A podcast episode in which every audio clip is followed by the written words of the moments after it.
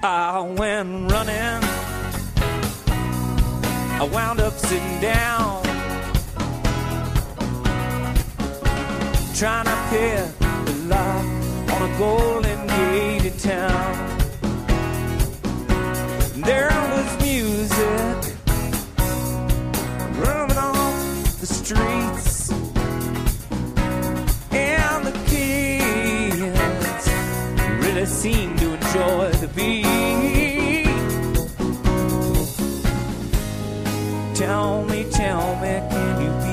Objective? You are too involved or uninvolved or all. I see myself as seldom seen in the sunlight,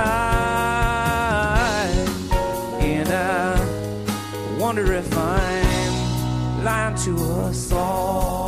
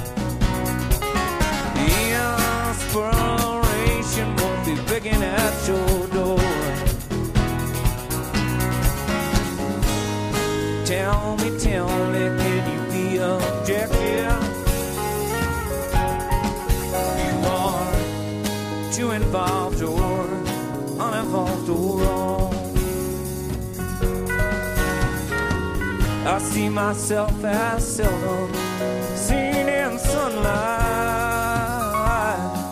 and I wonder if I'm lying to us all.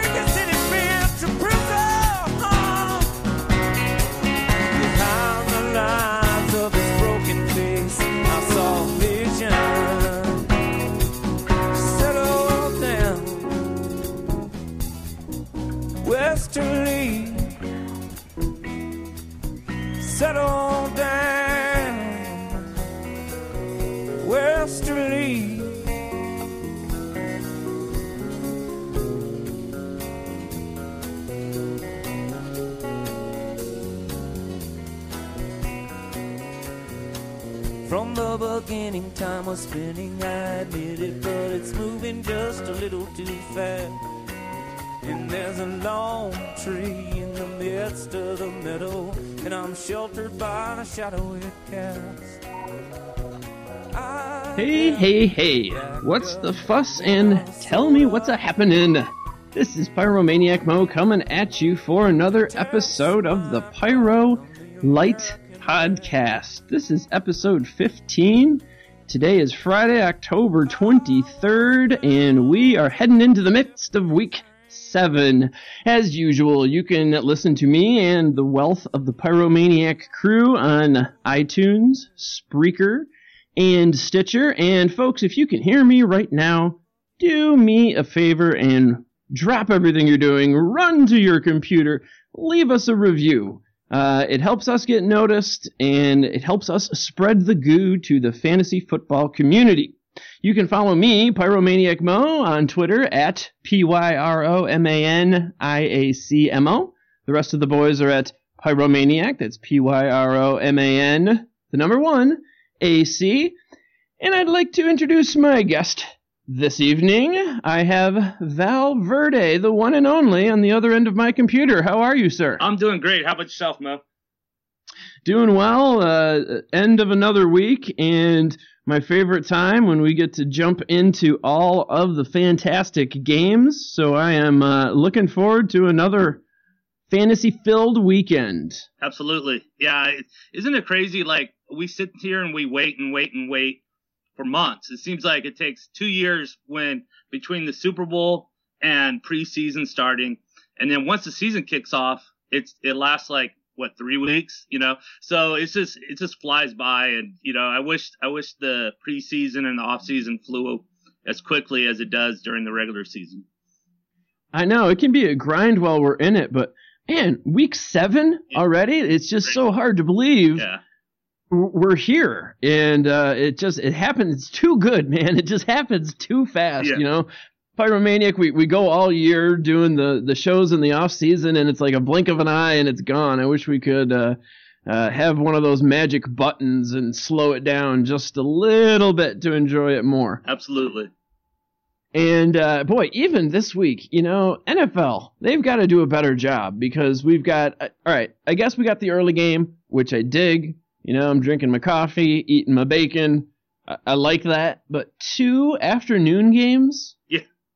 I mean, come on. You've got the, that four channel mix, and I'm only getting 50% of that. You can't divvy up the games a bit better. I hate that. Yeah, I, I really think that they should do um, these type of games definitely earlier in the season while all the teams are playing instead of part of the teams, because as you said, it you know you're an afternoon by the time that rolls around, you only have two games. What's what's the point? You know, what, what's even the point of paying for you know Sunday ticket or watching the red zone when you know you have two games in the afternoon? So yeah, I totally agree with you that they need to schedule that um, a lot better. How have they not figured it out? They do such a good job at so many other things. They, you know, I know a lot of people were ticked that they moved uh, the draft to Chicago, but man, it was interactive. They had all this cool stuff going and they can't get the scheduling done a little bit better. Yeah, it makes you wonder how the the easy things they can't do right, but the hard things they seem to do pretty pretty well on. And you know, speaking of the draft in Chicago, I thought that was this amazing job. I I've been to the New York draft a few times, and oh, cool. it's you know you're just inside this shell, you know, inside Madison Square. Well, when at least when I was there, and now in Chicago, you know, it's just spread out. It has all the fans going and you know, I think that they're going to keep it there for a while because I think that that was pretty cool. Yeah, I heard it's coming back next year. I know there was a, a pyro favorite, David T. Thomas. He's a New Yorker. He was he was a little ticked about it, but it was I think a certain a, a success when they did it in Chicago. So yeah. I'm hoping to go next year. Yeah, yeah, that would be really cool. Before we get things rolling, folks, just to remind you about one of our sponsors, Fantasy sports fans are winning huge cash prizes every day at DraftKings.com. This is America's favorite place to play daily fantasy sports. Daily fantasy means no season-long commitments. Play whenever you want. Just pick up your pick your sport and draft your team. It's like a new season every time you play, so you're never stuck with the same players. Over $1 billion has been won at DraftKings.com this year, and you could be the next big winner. Go to DraftKings.com now and enter the promo code PYRO. P Y R O. All new users to DraftKings receive a deposit matching bonus of up to 600 bones, which releases at the rate of play. Plus, you get a free $3 game voucher. That's on DraftKings.com. Use the promo code PYRO. And before we jump into the Thursday night recap, we bit of a Pyro promo here, folks. Uh, the Pyro Pro membership is picking up Steam every week. We get more and more members. If you don't know what it is, uh, you can throw all kinds of players onto your team. You can load up a team with 30 players. Now you can get even more teams.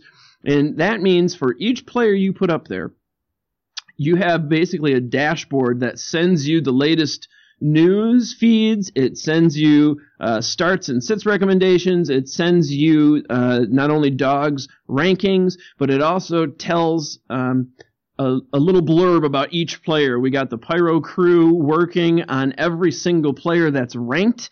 We give five, six, seven, sometimes longer because you know we are long-winded at Pyro. Five, six, seven, eight sentences per player that dog ranks, and it is just fantastic. You get a resource toolbox, plus you get uh, the mind share. You can ask us direct questions. And uh, I know I get on there and I answer some direct questions and I do some news feeds, but uh, Valverde is just a machine. You are on there uh, all week long. I, I, jump on on Sunday just to kind of get up some uh, of the actives and the inactives, but you are doing it all week, letting people know. And if it's someone's player, it gets sent right to your computer. So, uh, tell me about some of the uh, news feeds that you do. Um, basically, what I try to do is I definitely try to keep in mind the not only the important players but some, the smaller players, and also try to even the the dynasty. So you can see a lot of rookies in there too.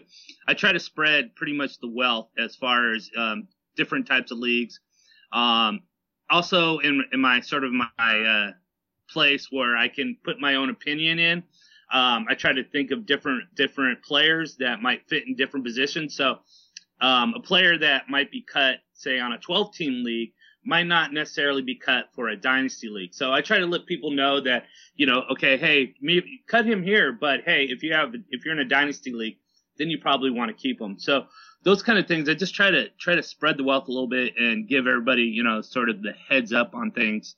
Um, I also got to say you're my saving grace on Sundays. I'm a Pacific coaster. So, um, you know, getting up early enough to find those, you know, inactives and actives are are not necessarily in my uh, getting up morning routine. So you coming in and, and on Sundays is is definitely uh, you know pretty much a, a save for me. So I, I wanted to thank you for that one it's definitely small potatoes what I do. I'm on there, you know, 11 o'clock Eastern, just trying to get people caught up with actives and inactives. But you all week long are plugging in uh, not just inactives and actives, but uh, really digging and finding some great gems that people are going to want to know that's going to help them become a better fantasy player. And folks, just let me tell you, if you have a player um, that you're not getting news for and you want to hear more news, hit me up at pyromaniacmo. It's all letters. And Val, what's your Twitter handle that someone could uh, e- either tell you what they want for their player news feeds or just get the knowledge that you drop regularly on Twitter? Yeah, that's a great idea. Um, for for Twitter, my account is RFL Red Zone. So instead of the NFL, you just throw an R there. Um, and yeah, if if any any of you guys want to ask any questions about it or have any players that you want to hear about, definitely hit either I or Mo up, and um, definitely we'll we'll get that uh, to you right away. Yeah, I mean we try to to run the gamut, but there's no way. I mean, some of you guys are in huge leagues that you might be playing a guy that you know is off the radar, and if you want to know about it, uh, about that player, you uh, let one of us know, and we will deliver. So Thursday night, you know, we were blessed past couple weeks. We had some good Thursday night games. Yep. Last night, not so much. Uh, real quick with the scores, uh, 20 to 3. I don't think uh, the 49ers put a point on the board, and the, the field goal is the points I'm referring to, until the second half. Right. Um, Russell Wilson finished uh, 18 for 24, 235 yards, one touchdown, two INTs. Old Cappy finished 13 for 24 with 124 yards. Not much to speak of on the rushing game from uh, the San Francisco side. Hyde had 40 yards. Uh, Lynch looked like his old self 27 attempts, 122 yards, and a touchdown. Uh, Rawls didn't get as much action, 6 for 32. Um, Seattle, you know, the, the receiving kind of like what you'd expect. Uh, Lockett was uh, the main target there. He had five receptions, 79 yards, and a touchdown. Kearse ended up with 64 yards. Uh, on the San Francisco side, Vernon Davis. We had a Vernon Davis sighting. He uh, led receivers with 61 yards, four receptions. Uh, just not much of a game. What uh, what'd you think of it, Val? Um, yeah, I, re- I really like how accurate Kaepernick is, um, or not. Um, you know, just I think I think that whole the whole uh, offense for the 49ers was summed up with his magical throw to the trainer on the sidelines. Uh, you know, it's just one of those Hall of Fame throws that Kaepernick loves to uh, give every once in a while. Uh, I'm I'm kind of surprised he's not being uh, uh, compared to Tebow by now. Uh, just just the sort of same kind of throwing action, same kind of mobility, same kind of accuracy. So, yeah, I don't I don't know about Kaepernick too much. Um, but the 49ers are, you know, they play well one week and then, you know, they play like they did last night. Uh, Seattle just really took it to them. Yeah, Cappy is such a hard one. I mean, he can get it done on the ground sometimes. He he, he run. He's got that gazelle like gait. You know it's there. He can do it, but man, it's just few and far between. And it's honestly, it's not that long ago in my dynasty league. I had Russell Wilson and Kaepernick, and both of them were really high valued. Mm-hmm. And I was deciding on which one to trade. Of course, I went with the wrong one sold away, sold away Russell Wilson, got stuck with Cappy. But uh, what was that? A year and a half ago? I mean, it was not that long ago that he was a phenomenal player. Yeah, they were talking about him. Um, as, as, you mentioned, I mean, the the Green Bay playoff game where he ran for what was like yeah. 200 something yards or whatever it was, he broke records. Uh, now they want him to be, you know, this drop back quarterback, which he's he's not. He, you know, obviously now we're looking at two years now where they say, okay, we need you to be a drop back quarterback. And they're forcing, you know, a circle into a square peg. And it, you, you just can't do that. And so I don't know what, what they're going to do, but obviously they need just to let Kaepernick be him. And once they do that, I think that's sort of going to change things around. Uh, Cam Newton's the same way. They look at Cam Newton and the way he scrambles around and stuff, and they wanted him to be a drop back quarterback. It didn't work. You, you, these guys are not those uh, Peyton Manning. They're they're the type that need to run around to create space and then also uh, bring the defense in when they start moving around because they believe the defense is going to believe that they're running with the ball. But if they're man on man and defending the wide receivers they're not accurate enough to get the ball to to those guys in tight spaces. So, you know, good luck to them, but it's not working. Yeah, some of these offensive coordinators, I don't, I don't get. Maybe it's just they've got a swelled head and they think their system is going to work no matter what. You just got to give it time. And some of the really the uh, the successful ones, I think, uh, have a broad system but then they match the system to the players they have as opposed to trying to fit a, a square peg in a round hole. And sometimes, like we're seeing now in San Fran, it's just not working. Right. You need to be a little more flexible. Yes, I agree. Speaking of uh, round peg in a square hole, perhaps, uh, Huey Lewis and the news and notes. Uh, mainly, I'm just going to run through these pretty quick and let you guys know about some guys you need to be aware of, some uh, players who have already been ruled out, and some questionables. But before I get rolling, Denver. Um, do, do you think Manning or even C.J. Anderson is he droppable? Are you going to drop either of these cats? Or you going to hang on and uh, and hope things turn around? Um, I I would drop I would drop Manning. I mean, this of course is not knowing um, exactly what you have on on your lineup. But if you have someone that's serviceable, Manning is going to be the type of quarterback that's going to throw 250, one touchdown, and two interceptions. That's going to be his average day. So if you have someone better than that, you, you don't need to hang on to him. Um, CJ Anderson, I want to wait a little bit. Uh, there's no value in him right now, so you can't just trade him away. Uh, but he he has he has an injury sort of dealing with. Um, so I want to give him, I would give him an, maybe another week. Now, if you're, if you're in a bind where you need, you know, you, if you have a trade deadline or something, then, or, you know, a drop period, then, you know, I, I would go ahead and go with that. But other than that, if you can hang on to him, I would. Yeah, big, big, big question marks coming out of Denver. I mean, uh, I, have got CJ. I picked him up uh, in one of my leagues as the first pick. Of course, you know they've got a bye coming up, but I'm seriously considering dropping him. Manning, I, I think there's just too many quarterbacks available to stream out there to, to hang on any further. Right. You know, even guys, Demaryius Thomas. I mean, box score looks good, but if you watch some of the games, he's having some mental snafus and, mm-hmm. and some dropped balls. It's yes. just I don't know how it can change so quickly. Manning, maybe we saw this coming, but CJ, second half of the season last year, he was arguably the best running back. Uh, I don't know if a toe injury is really uh, to blame for this, or if it's the new system, or what's going on, but I, I I'm close to dropping CJ. I hate to do it. I would like to think he can turn it around. He passed my eye test last year, but man, he think, is worrying me as an owner. I think a lot of it has to do with the fact that, and it could just even get worse, is the fact that Peyton Manning, they're not afraid of him burning burning the defense because they know that he can't get that ball deep. So yeah. it's much easier for the defense now to bring players forward into the box because the you know the mystique of Manning isn't isn't there anymore, and it's only going to get worse the longer it goes because his numbers are going to get worse. And or even if they stay the same, it's not going to matter. They're they're going to have that trust that Manning can't do it, and he can't. So yeah, I don't I don't see much of an upside for C.J. Anderson.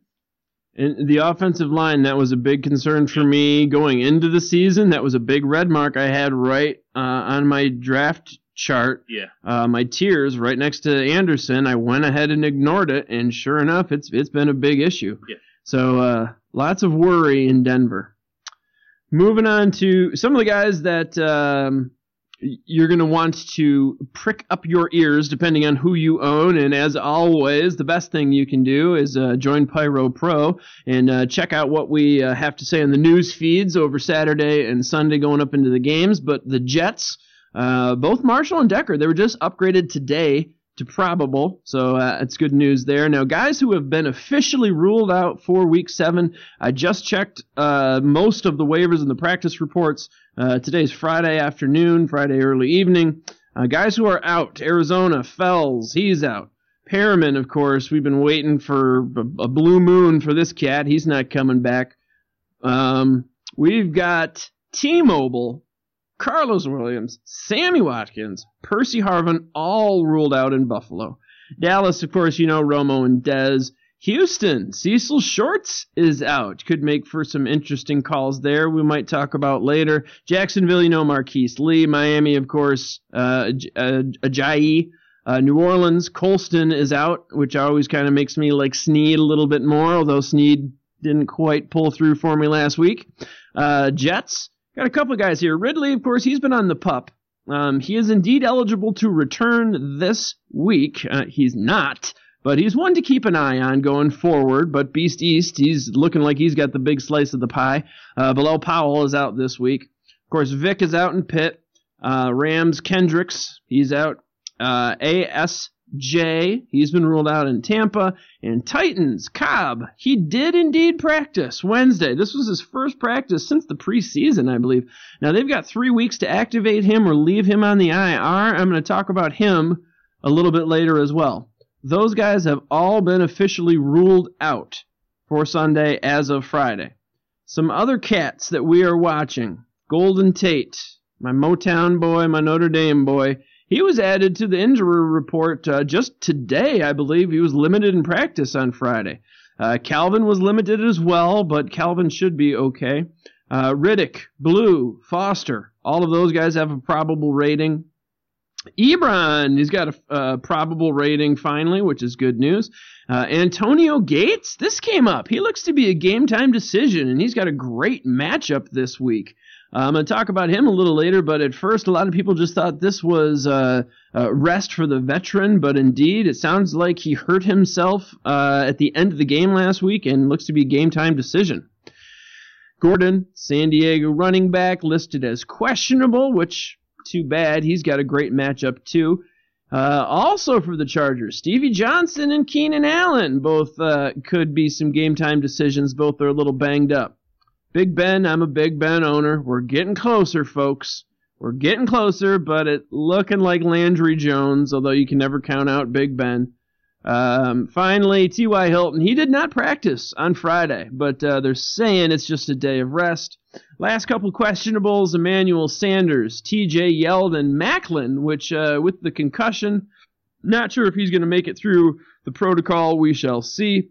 Colston, ODB are also questionable, as is Dion Lewis, but he should be able to go. Last but not least, we've got Lynch as probable and Rawls is questionable. Uh, oh, last threes uh, the Rams, Tavon Austin, Tre Mason, and Lance Kendricks are also questionable going forward. So again, these are some names to uh, keep an eye on and stay tuned for the Pyro news feeds if indeed you are a Pyro Pro member.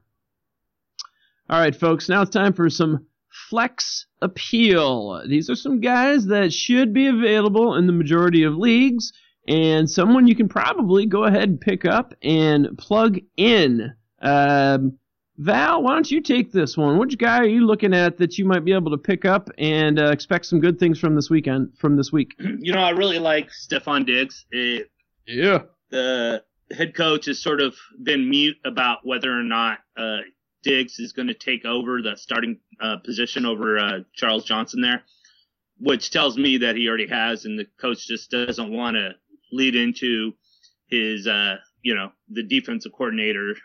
So I think Diggs definitely earns, earned it. The rookie has just done a remarkable job, and this will probably be the last week that you probably could even grab him off the waiver wire. So make it count. I would I would definitely get him in um, before the game starts, and definitely if he's still available, grab him because you know it's once this week is over and once he is the starter, it's going to be a very very hard uh, process to to actually get him on your team.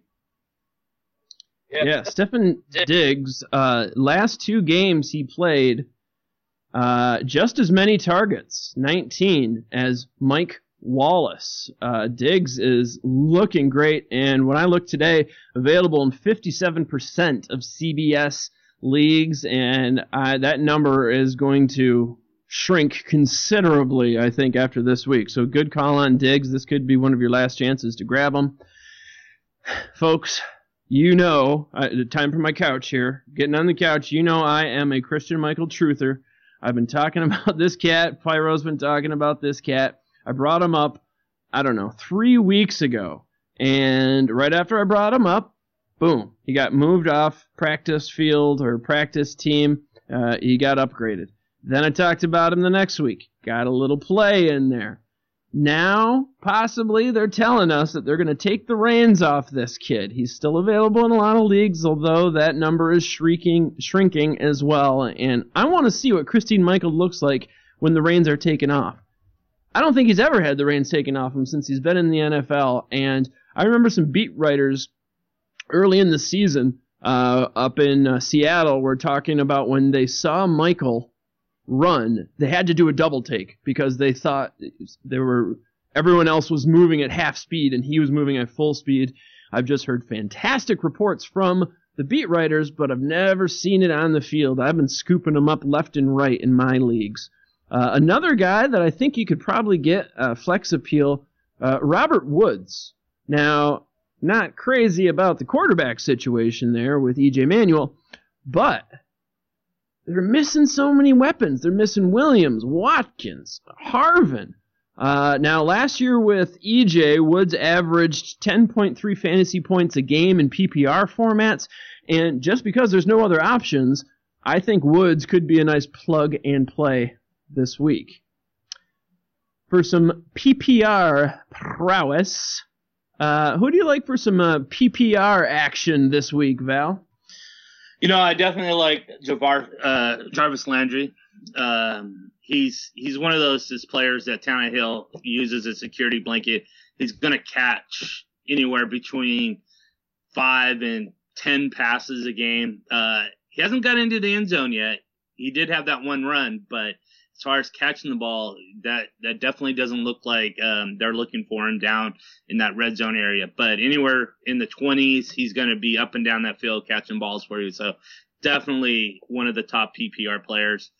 Um, obviously, the misnomer about Devonta Freeman, which you know, I don't know how many coaches and can miss on this guy. I mean, not only has he been there for a few years, but they went out and they got Tevin Coleman to basically replace Freeman. Coleman started week one and he goes down with an injury and then all of a sudden Freeman explodes all over the place. And to me, I don't know how Atlanta, the Atlanta coaching staff can miss on, on this guy. He does everything, uh, catches the ball, runs for touchdowns, um, and is just breaking records all over the place. So I'm pretty, you know, makes you question what what in, in the mind of uh, Falcons head coaches with that whole situation.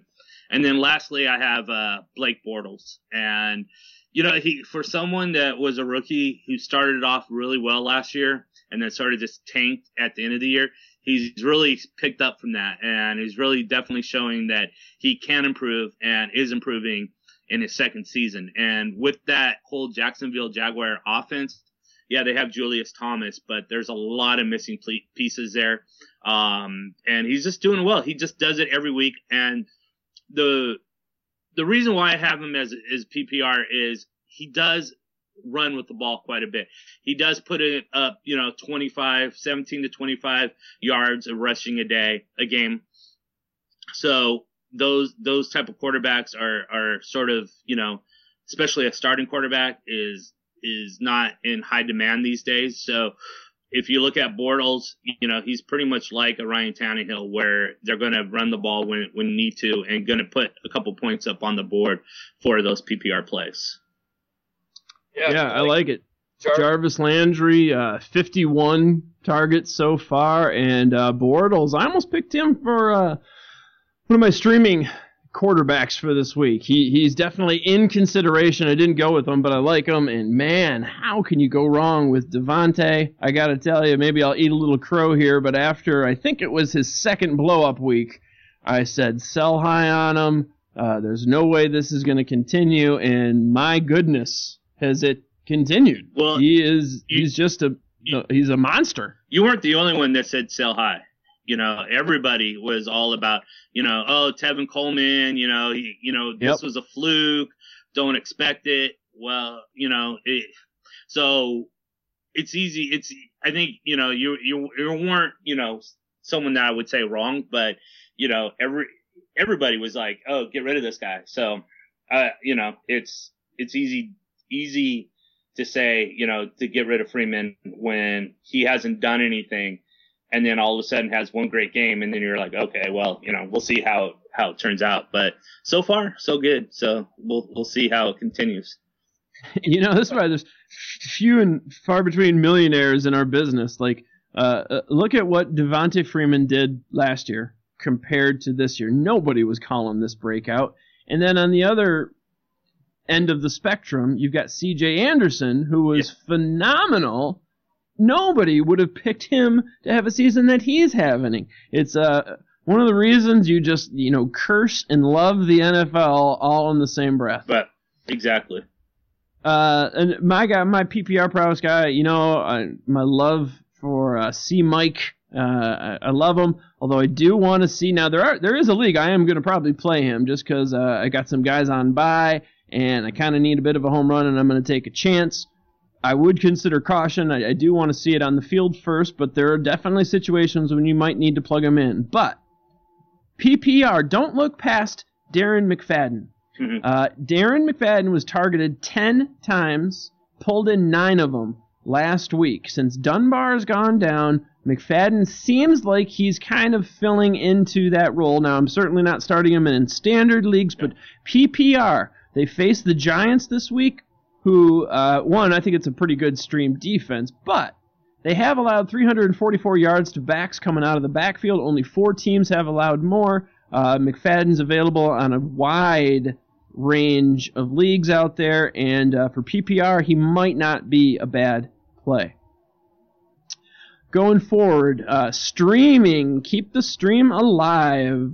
Uh, this is for guys. I've been streaming with my uh, my Roethlisberger team, and I've been doing great. Uh, I think I've got.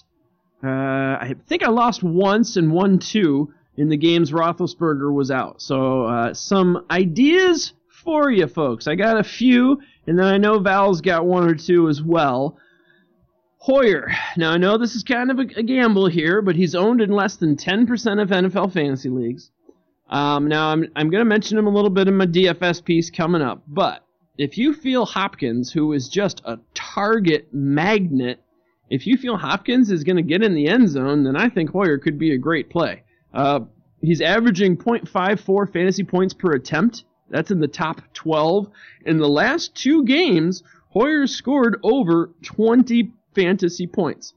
So DFS, I'm going to talk about him later. I think it could be a great stack play with Hopkins, but not a bad uh, stream play. Now, like more than Hoyer, but he's probably not as available as Tannehill. Now, I was amazed Tannehill was available in the league. I need him to be available, where my uh, Big Ben league.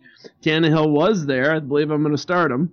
Uh, according to CBS, he's only available in about 20% of leagues, so chances are he's not there. But just in case. Dog loves him this week. He's a top 10 according to Dog. You know, with the regime change, uh, I think things are going to be looking up. I think there's going to be more points to head. Um, there's only one other quarterback that has more red zone passes than Tannehill, which is amazing that they don't have more uh, touchdowns, especially Landry. But uh, he they throw it when they get in close. They're favored by just over a field goal against the Texans, so I could see a game script where they're needing to pass. It's going to be a close game. Uh, only five teams are giving up more fantasy points to opposing quarterback. So Tannehill could be a great play. Another one, my go-to guy, uh, I picked him up for a couple of the, I did Cutler and Fitzgerald, Fitzpatrick for uh, my Big Ben fill-ins. Fitzpatrick, man, uh, he's got some great wide receivers. Decker has scored a touchdown in every game Decker has played. Marshall has gone for over 100 yards or a score in every single game he's played. Uh, last game, Fitzpatrick's accuracy was over 73%. Now, when I'm looking for a streaming quarterback, I'll take accuracy over volume any day. I think that's going to get you the points for the quarterback. Running backs, wide receivers, I'm looking for targets and touches. I'm looking for volume. Quarterback, I want accuracy. Uh, Fitzpatrick, he's tossed two TDs in every single game except one. And now last week, he tossed two and ran for one. Now he's playing the Pats. Uh, they've got two guys on the pup, and they've got four defensive players listed as questionable. This is a 48 point over under game. This is a high scoring game. Uh, that means game script. If Fitzpatrick and the Jets are going to be in it, they're going to need to pat, pass. Uh, the Pats are favored by over a touchdown. That means they are going to be putting it into the air if they want the win. So I'm liking me some Fitzpatrick. Val, if you're going to be uh, picking up a quarterback to stream, who are you looking for this week? Um, well, there's there's two quarterbacks that I really like. Uh, one is Mettenberger. He, he sort of got an unfair slight when the Titans picked up Marcus Mariota, and I have to admit that I was very wrong on Mariota. I thought Mariota was going to be a complete and total flop. Uh, I anytime someone tweeted out something about Mariota, I kind of just you know dogged them a little bit about it, but what I was wrong. Um, so that being said, he's going to be out, and the they're not going to risk anything. This guy is going to have to be 120 percent before he even sees the field.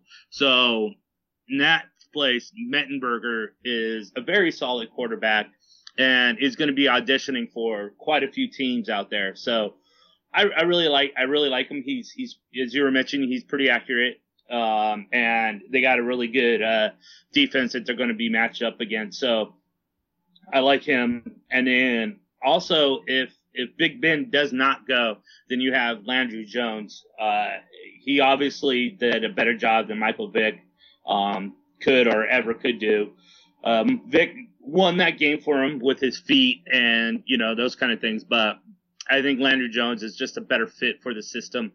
Uh, if Landry Jones does start, I don't know how good uh, Antonio Brown did when Jones stepped in, so that that might be something to look at. Uh, but other than that, um, I think that Jones is definitely the right guy, and you probably can pick him up right before Sunday kickoff. So those two players are the ones that I that I got that I like.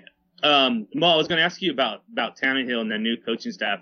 I guess the players are really enjoying him. They they think he's a great coach. They're already pushing for him to uh, to be removed from the intern label. What do you think? What do you think of him, and how much do you think that that offense is going to change under him? Well, I think he's auditioning right for for the future, and we saw with Miller, he got the most touches. I think he had 21 uh, last week. We saw him gamble, take some chances that uh, we have not seen from Miami in the past at all. And I think it's an absolute good thing for all players involved. It, it can't get worse. Uh, than what was going on the first six weeks. That right. was just a disaster down there. It was a corrosive locker room. Uh, you heard beat writers just talking about how it was divided. Uh, you know, just some ugly things were coming out about the players. And this guy, he, he came in hard nosed, got the players in line, and I think it's going to be good for fantasy.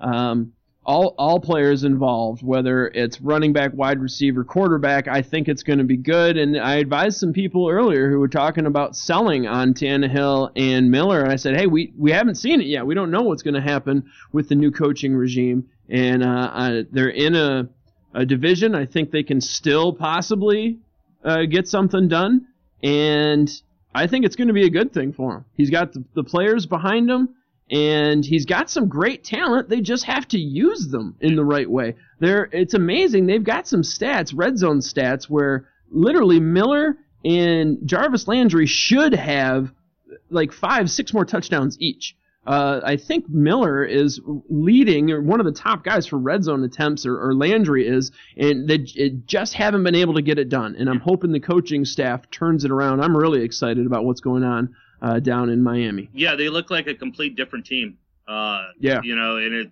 I, it's amazing the job as you were saying how how much of a mess was going on in Miami, how much he's changed that whole that whole temperament, and I think that's one of the reasons why the players are sort of supporting him in the way they are, and uh, yeah, he just it look, you know, it just between the first couple weeks and last week, two entirely different teams. So yeah, I, I really think he's uh, doing a great job there. I'm kind of worried about they look like they want to run a lot more. So obviously that's good news for you know Lamar Miller owners. Um, not so great news for Tannehill and Landry owners, but um, I think in in the end it's all going to work out pretty well for them.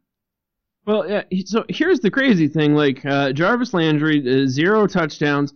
He leads the league, leads all wide receiver for red zone t- or for uh, targets inside the 10. He has seven targets inside the 10 and yet zero touchdowns. touchdowns. Yeah. Now, I think the touchdowns are going to come back. I think uh, that number is really skewed. You, you always look for targets. I think that is a far larger indicator of fantasy success. And if the targets are there, eventually the touchdowns are going to come. So I think everything is going in the right way. Uh, although I, I, agree with you, looks like they're going to be focused more on uh, the run. Tannehill looks to Landry once they get in close, and I think that's going to start translating into some fantasy numbers once uh, he gets across the, the, the touchdown, yeah. Uh, gets across the goal line. So I think it's going to be a good thing. I'm definitely buying on uh, Miami players. Oh yeah. Um, yeah, and Mettenberger, the other guy you mentioned, you know, one thing I like about him, he's not afraid to throw up those 50-50 balls. He's got some he's got some cojones. Yeah, he does. and uh, could be a bad thing, but at the same time, this team could use that, and that could possibly could possibly translate into fantasy goo, or it could blow up in his face. But uh, he's got some weapons there, and I'm interested to see uh, how that's going to play out. So it's basically either going to be goo or spew. So we'll we'll see. I like it. Touche, my friend. Touche. Uh, some running backs that we're looking at streaming here. Now I know you don't normally stream running backs, but there's people available, folks. So once again, Christine Michael, you know I've talked him up in the last three weeks, bumped up from the practice team, got some playing time. Now the coaching staff is saying they're going to take the reins off. Once again, a cautious approach, but I am so excited what Michael could do behind this line. Um, it, it, could nobody is really Joseph Randle. I, I, sold him the week after he had his one fantastic performance because really it was two good runs. After that, I think his next eleven he netted one yard or something. M- Michael could be fantastic. So if I'm going to stream, not that you really normally stream running backs, but I think Michael's a, a great guy. Uh, do you got any guys that you could pick up if you're uh, hurting in the running back area that you might want to pick up and play? Um, I, I like uh, Bradshaw. He's back with the Colts. Uh, yeah. The only problem with Bradshaw really right now is that he's he hasn't played football in you know what five six months. Um, oh, even yeah. longer than that because he had that broken leg last season. So you're looking at a long layoff, which means a lot of rest. But he knows the system. He works well with with Andrew Luck, and if you're in a need of a of a running back situation, Bradshaw is just a, a great guy. Uh, for Mathews, I, I, like Ryan Mathews. Uh, he's more of a you know stable guy for right now. So if you you definitely streaming for for right now, you definitely want to look at Mathews. I think uh, he's going to get some some good touches. He'll get the ball near the goal line. Um, I know they're using Demarco Murray a lot more than they did earlier in the year, but I think um, if you're hurting for a running back and someone who's going to playing this week, then Mathews is going to get some touches and some looks. So he's definitely one of those guys that you can trust to get some points on the board for you. Yeah, I was amazed at how uh, available um, Mathews was in some leagues. Uh, that he was still out there in a, a vast majority of leagues. And uh, Bradshaw, hey, they've got a good game script coming up. They are well over a one touchdown favorite. As you say, he hasn't really been in game mode lately, but uh, uh, it could be an opportunity for him this week to get some more snaps if the game script progresses the way we think it will. Yeah. Uh, I, I, like that call. Uh, he certainly knows the offense. Uh, you, gosh, look what uh, Jones is doing in Green Bay with his familiarity with the offense, and certainly Bradshaw knows the Colts. Mm-hmm. Wide receivers, talking about him too, but uh, LaFell.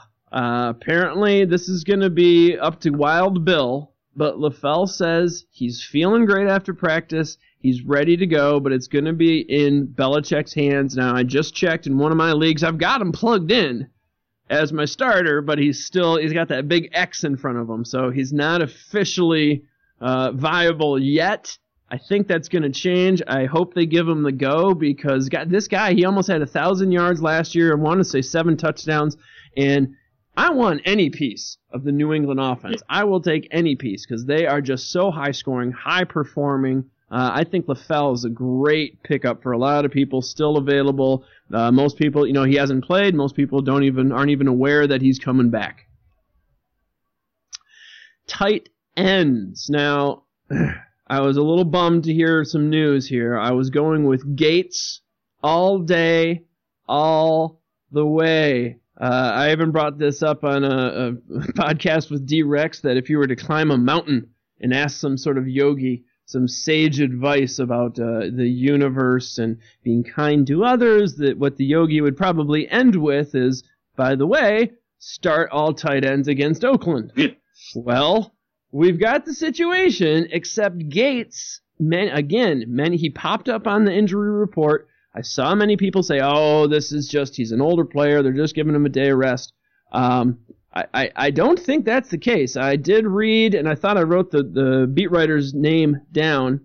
Uh, I did read that it's probably not a case of them resting him, that he might have gotten hurt at the end of the game last week, and that this could very well be um, a game time decision uh, I'm looking for the name. Yeah, it was thanks to uh, Michael Gehlken. Yep. He's a local uh, beat writer.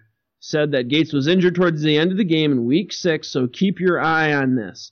Uh, so while they're playing Oakland, I love the only there was only one I think guy that didn't do well, and that was Daniels uh, against yep. Oakland. Now, if Gates indeed cannot go, then I'm looking at Ladarius Green. Uh, I'm going to talk a little bit about it later uh, with my DFS play, but you know, if Keenan Allen and Stevie Johnson, both of them are questionable. If one of those guys does not go, and, and certainly if Gates doesn't go, I'm liking me some Dar- Ladarius Green. I believe I've got some stats on him uh, later in my DFS to uh, sell the point a little bit further. A um, couple other tight ends, real quick. Julius Thomas. Uh, I like him if indeed Allen Robinson is out. I think that's going to be uh, something we're going to need to watch. Uh, two more real quick streaming tight ends. Fleener. Now, he's facing New Orleans. Only three teams have given up more fantasy points to uh, the opposing tight end than New Orleans, and that's in standard. Saints have allowed four touchdowns on the season to tight ends, four double digit tight end performances in PPR. Now, even if Dwayne Allen returns, in the last two weeks, Allen's racked up four targets, Fleener, nine. So even if Allen is there, I still think Fleener is a viable streamer. My last one, this is probably the longest shot, but in case uh, you're in a deeper league and you couldn't find a, a, a Green or a Thomas or a Fleener, Delanie Walker maybe uh, faces the Falcons. They've allowed five different tight ends to go for double-digit points in uh, PPR formats. Delanie Walker in his last three games, he's been targeted 26 times in the last three games. Dog has him as a top 12 play this week. I could see streaming Walker. Um, as a uh, streaming tight end, anybody uh, catch your eye this week, Val?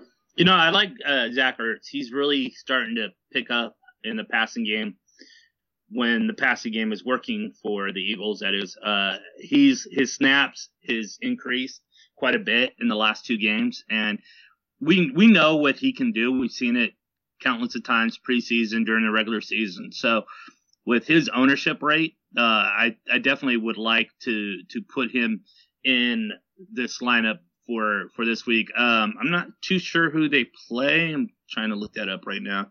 Um, they play the Panthers, so you know that that might be a little difficult on the defensive side, but you know definitely he's he seems like they're really starting to go to him quite a bit. Um, for his ownership uh, value of what it is, I, I would really like to. I would put him in as a confident uh, tight end. Yeah, Ertz, boy, uh, Chip Kelly. What do you what do you think of Chip? well, in the beginning of the season, I didn't think too much of Chip. Um, I thought he just totally tanked the the Eagles for whatever reason because they just were horrible. But they're starting to pick up a little bit. They're looking a little bit better. Uh, Murray's not getting tackled for five yards uh, behind the line of scrimmage every every time he gets the ball.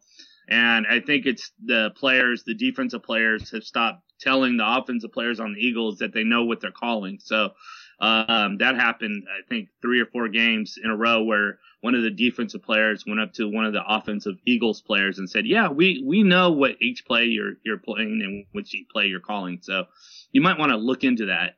Um, so it, it, looks like it's turning around. We'll see. I'm not 100% confident in Chip Kelly at this moment, but it is looking better. Yeah, same thing was happening in Detroit. People telling Tate, uh, "Hey, we know, we know, we know you're going to be, we know you're going to be cutting here and uh, going long there, and uh, I'll meet you there when the ball's passed." Yeah, pass. Yeah, and that, so, you know, and that's a lot of the head coach with Jim Caldwell. He totally flamed out in Indianapolis. And then when the Lions named him the head coach, I was like, what are you doing? I mean, this, uh, this is the guy that called a timeout, um, during the playoff game against the Jets as the Colts were up by, I think, four points and called out, called the timeout while they're doing their two minute drill. So, you know, as time is stopping and he stops the clock and you're just like, why are you stopping the clock? You're ahead in points. You know, the, the thing to do that you don't want to do is stop the clock. So, you know, whatever. I, I don't think he's going to last long, if he even lasts through the year.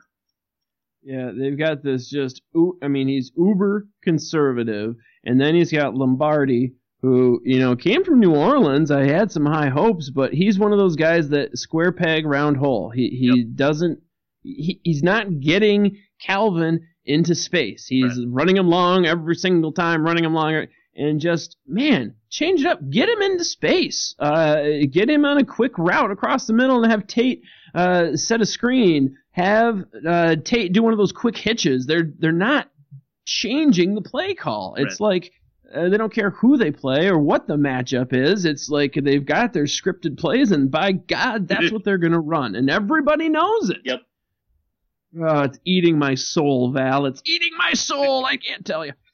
Oh, I digress, though. Um, but yeah, Ertz uh, and Chip Kelly. I think what was it last 16 week 16 last week? We saw what Ertz was capable of. I just wish they'd go to him more because he is fantastic. Uh, I think Chip, uh, he's under some fire. I was really hoping this would be his year. I love his attitude, but maybe it's just going to take a little bit longer to get his system going, but he's got the weapons, and Ertz is phenomenally talented. Just get the ball in his hands a little bit more. Not sure they got the quarterback to do it though. Yeah, you know, I was I'm a little disappointed in Bradford. I thought he was yep.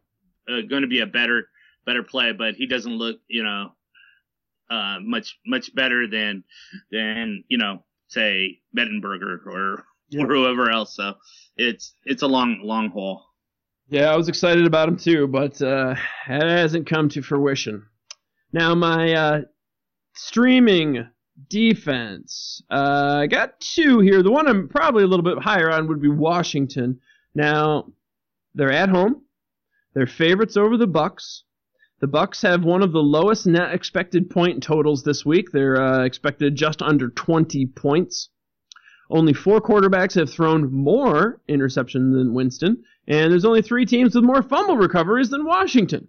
Winston's been sacked 11 times. You know, again, what I'm looking for in a streaming defense, I want home team, I want favorites, I want them going against a team that has a low net expected point total with a quarterback that's prone to turnovers and poor decisions. Check, check, check, check. I got all four of those things here with Washington. Uh, the other one that's is a possibility is uh, the Giants. They're playing an unproven commodity at least this year uh, in Cassel. Uh, only three teams have more interceptions than the Giants. Uh, that could be a decent play as well. Uh, who are you picking up for a streaming defense this week, Val? You know, I, I like Jacksonville. I I like their matchup against Buffalo yep. for one. Their Buffalo is as we touched on earlier, missing a lot of key players. So that's always a good thing. And they're also, you know, they're they're not too bad um, on defensive wise. So with the missing players out of Buffalo and the fact that Jacksonville, you know, can can you know stifle some some offensive teams, I, I really think that uh, they're they're going to be a, a pretty good defense that you could uh, sort of get out. Um, you know, that's not owned very very uh, very much. Yeah, my gosh. I mean, they're starting quarterback, uh, Karlos Williams. Uh, the, they're, they're two starting wide receivers. Uh, that is a bandaged up team that's just hobbling through. Um, it could be an interesting game. Over under 41 points on that one, low scoring. So again, that's always yep. something you're looking for on, on a defense. So uh, that could be a good call there as well, sir. And then you got EJ Manuel throwing the ball. So you know, yeah. probably looking at a couple picks and maybe a pick six. But yeah, definitely. Yep. Um, yeah, I think I think those are pretty good points there. Yeah, absolutely. Yeah, four guys they're down. Two two wide receivers, a quarterback, and a running back. Wow, tough. Mm. Uh two, we gotta the next segment here is the the two week we gotta come up with a new name here but the two week too early to pick up so essentially what we're trying to do here folks is uh, look for guys that are low own, low owned small ownership you know 50% or less eh, that's almost impossible to do there's so many leagues out there uh, but essentially we're looking for guys that are easy to be picked up that you're maybe not going to plug in and play this week but especially if you're in a FAAB which you should be if you're in a FAAB budget uh, to get your waiver guys, uh, this is some people you can pick up now on the down low for nearly free that your league mates are going to be wanting to pick up in the next coming weeks. We've had some good hits here so far this year. Um, one guy I think I've talked about a little bit last week is Turbin. Um, I mentioned him. Now, week six, he had his first game. It was nothing to write home about. I'm not going to lie. 10 rushes, 27 yards. You know, I'm not saying drop a decent player. And by the way, I think I talked about this in one of my tips last week that there are so many people who overplay. They, they feel as though a good fantasy owner has to make moves every single week. And boy, if you do that, you turn around and you got a bunch of uh, one hit wonders on your team. So I'm not saying drop somebody just because he had a bad week and go get Turbin. I'm only saying if you have room uh, if you've got someone that's that's flaking out, possibly keep this guy on uh, the back burner. Um, again, don't drop anyone big for him, but keep an eye on him. And really, it's all about opportunity there in Cleveland. Um, no one has stepped up, and I mean no one on this Cleveland team. Now, Crowell, I gosh, I loved this kid. I did a write up for him last year. I thought he was going to be fantastic. hasn't been that great. Duke Johnson, hey, yeah. he's awesome, but PPR play. Yeah. I think Turbin could. It's a small chance, but he could work himself into the system as maybe the goal line back, uh, maybe the first down guy. Could possibly get there. Again, this is too weak, to really pick up. Not saying to go out and pick him up. I'm just saying keep an eye on him. He got his first action in last week. Uh, usually we've seen, you know, Foster and some of these guys who have come back that first week's a little rough. They get better. I'm keeping an eye on Turbin. Another guy just to keep in the back of the uh, the mind, depending on your mind. Uh, mine, I've got a ton of space in there because let's just face it, my hamster's not running as fast as he used to. but uh, Cobb, a lot of people forgot about this cat. Now, let's go over some of the other running backs on this team. We've got Sankey, McCluster, Andrews, who's not been bad, and West. None of these backs have had a 100 yard rushing day. None of them. Cobb, uh, Andrews has come close once, and Andrews has been the decent one, right?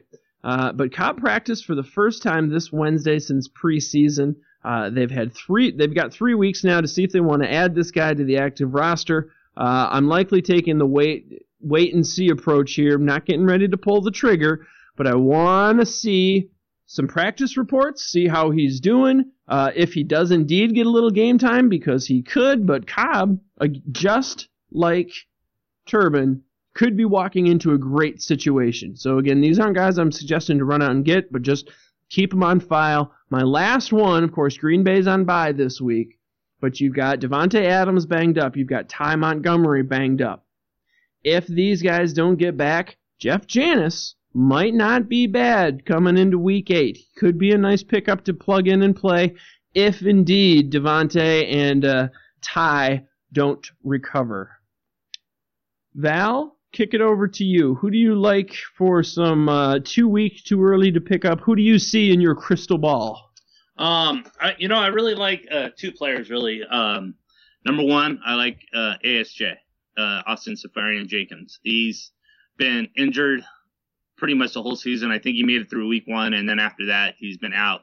So a lot of players or a lot of owners like to give up on him, especially being in a tight end position. But this guy can play. Um, when he's healthy, he's going to get a lot of targets. Um, he's going to be the security blanket for Winston. And so if he's out there, which he really probably is in a lot of leagues, um, he's and you're looking for tight end help, he definitely could come in and, and definitely rescue um, a lot of a lot of owners. Um, then the second one I have is McCown, and a lot of people, you know, not not to blame them, uh, not to blame owners, but a lot of uh, owners have a negativity towards McCown. Um, and every right so. Uh, the, he's has never really been. He, he'll have a couple good games here and there, but for the most part, he's throwing interceptions and he's throwing 250 yards a game but for some reason with Cleveland, he's he's done pretty well. I mean, I think besides the last game that he played in on Sunday, if you go back from that point on, you're going to see that he hasn't thrown very many interceptions. I think maybe he threw one in the in the you know first you know five games or you know something to that effect. And he's he throws two two touchdowns and 350 yards almost every game. So it's it's a surprise because a lot of people don't you know like him, and that's because his history shows that he shouldn't be liked. So if you need a quarterback that you know is going to put up some yards and some touchdowns and is out there, uh, you know why not? Why not pick up McCown? Yeah, uh, McCown, he's he's been surprising. Um, his last four games, he's tossed two touch two touchdowns each game. Um, 341 yards against Oakland, 356 against San Diego, 457 against Baltimore, and Denver came down to reality a little bit. Of course, that's Denver. Um, so McCown surprised a lot of people. Week 16, looking way ahead there. He's in uh, week 14. He's got San Francisco. Uh, week 16, Kansas City.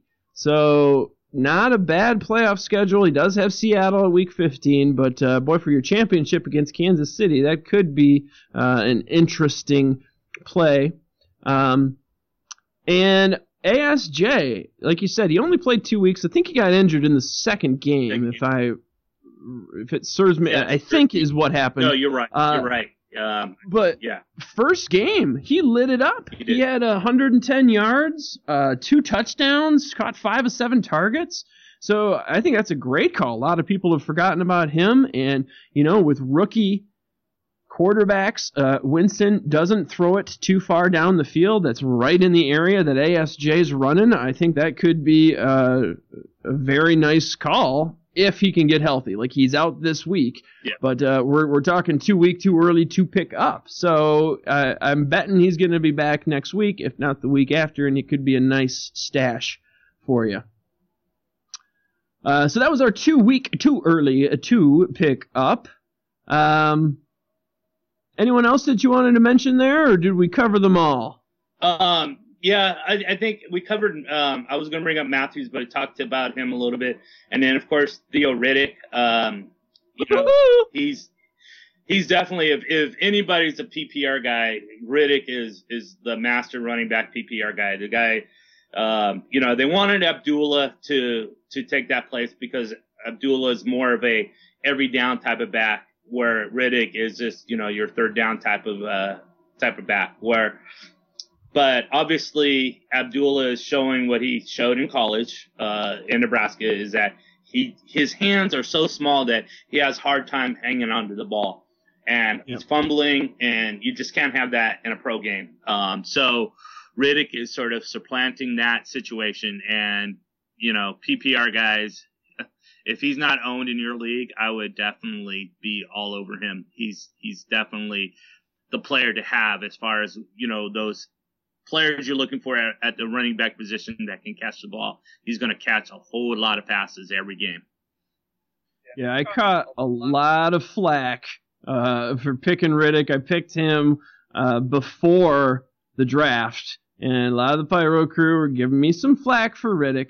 Uh, but in PPR, through right now, Riddick is number 15. He is your 15th running back in PPR formats. He leads all running backs with 42 targets. And with Bell out last week, with unfortunately, man, I hated to see Zenner. Yeah. Uh, he's go- gone for the year. Yeah. I really liked this kid. He he led all running backs in preseason. I, I had some high hopes for him, especially with the way Bell was playing and, and the, the hands issue you, you mentioned with Abdullah. Uh, but I digress. So with Zenner out, with Bell being Bell, and with the, the fumble situation with Abdullah, not only is Riddick a great PPR with 42 targets, but he had five carries last week. So he's starting to expand. He is a great play that a lot of people just didn't believe in, and uh, he's proven a lot of doubters wrong. Uh, some stock market plays. Now, I've got a, an interesting buy low. I, I didn't come up with a, a sell high, but I love some. Well, I love a few of the ones that you went with. So, who are some of your sell high candidates? You know, I like. I would definitely sell high on on Watson. He yeah he, he tore up tore up. Uh, I think it was Thursday, last Thursday, where Brees just you know, it was like almost watching Jimmy Graham again with Brees. And I think he had 10 receptions for 100 something, 25 yards and two scores, I believe. Um, so, you know, obviously those are, are manacle numbers, but you got to remember Ben Watson and who he is. Uh, he's more of a blocker tight end for one. And two, he, he does have receiving ability. I mean, he, he played pretty well in New England, but for the most part, wherever he's gone, I mean, he's, he's had a long career. Um, he's been mostly the blocking tight end. So I, I would not expect anything anywhere close to what he put up um, on that Thursday night. So, you know, he he's a known name. Um, people know him, and if if you you know if you have him, I definitely could try to get something out of him. Um, and then um, you know, interesting one we're we're talking about, and you know, I Michael's gotten a lot of Christine Michael's gotten a, a lot of press, and I don't I don't want to put him down because he just hasn't had the opportunity. As you were mentioning, he's been pretty restrained. Um, and you know, I just don't know. I I like I like the fact that he's with the Cowboys, and as you mentioned, the offensive line is easily one of the best in football. Um, I mean, they got they got La'el Collins, who doesn't even start, and he was um, prognosis to be a first round player until um, you know the whole investigation thing occurred with his uh, ex girlfriend, but um, which I think he got blackballed for uh, totally. I think um, how does someone as talented as he does, who didn't have anything to do with the crime, fall out of the draft completely?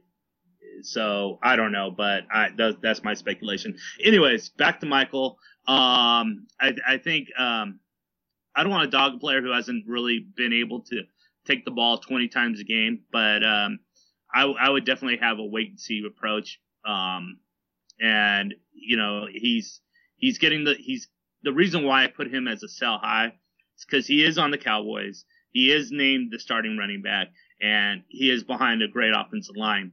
But can he get the job done? And if you feel like you need to make a deal really quick, those are some of the points that you can make to sort of uh, get some valued players that have proven themselves for someone who hasn't proven himself. I'm, I'm trying to scroll down here on my screen so I can see what's next, but I think first you're just going to have to remove the knife from my back. if you could just pull that sucker out. I can twist it a little bit more. Because man, I'm crying some Moreno-sized tears over here. Uh, at, at at first, I was like, "Boy, sell high and Michael, he hasn't done anything." But you know, now that I think about it, if you are not a, a Christine Michael truther or believer, um, he's a hot commodity. And I know there are guys making bids. I've been contacted by several owners trying to get a bid for Michael. So if you are indeed a believer that he's nothing special, Randle hasn't gotten it done, no one's gotten it done yet this year, he couldn't get it done in Seattle. If you're a believer that this is all hype, and if you're right, then yeah, this is an absolute sell high opportunity. Um, you could be selling high on a guy that proves nothing. I hope that's not true. I'm hoping as an owner that uh, he does have what it takes. I, think he has after hearing so many of the beat writers talk about him and after seeing his uh, college footage. I am a believer, but uh, I hear you. I've had offers, and if you've got them, it never hurts to weigh offers, to float some things out there. Uh, you, you'd be surprised at the things people are willing to do and the things uh, the, the players people are willing to trade for to get someone with a little bit of name cachet, a little bit of potential like Michael. So, although I disagree that he's going to sell high, I think it's a great time to sell high on him if you think he's not going to produce. So, uh, I, I like the guts. I like the call there. And another thing to keep in mind with Michael too is who's his quarterback. I mean, they got Matt Cassel right now. Yeah. And you know, eh, who can I don't know if he's any better than Weeden. I, I I could probably say that he's probably worse than Weeden. Who knows? But if you don't have a quarterback that can move the ball down the field, uh, or a receiver, or a receiver to catch the ball down the field, yep. How good is your running game going to be? And that's another thing that is a negative maybe for for Christine Michael at this point.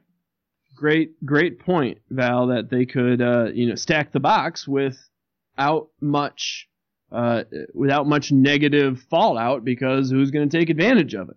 Right. Um, my buy low, uh, I've got, I'm, I'm really thinking Gordon, San Diego running back. Um, I, I've been on the fence with him.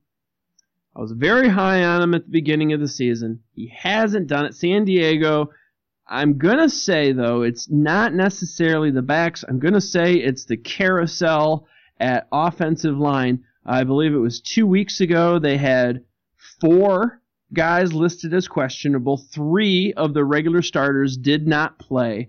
Last week, I think it was uh, a two maybe that didn't play. They've had a lot of injuries, a lot of guys playing new positions. You know, guys going from the right to the left, from tackle to center.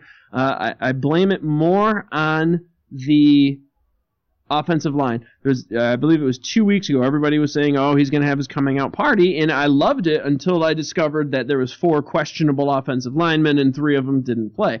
So I didn't play them. It worked out well for me. As the health, hopefully, is coming back to the offensive linemen, and the games that are coming up in the next three games before they have their bye. They face two of the 12 easiest defenses for running backs to face including this week against Oakland, which is the easiest defense for a running back to face. Looking at some numbers, PFF does some great numbers, Pro Football Focus. Gordon is the eighth highest breakaway percentage amongst running backs.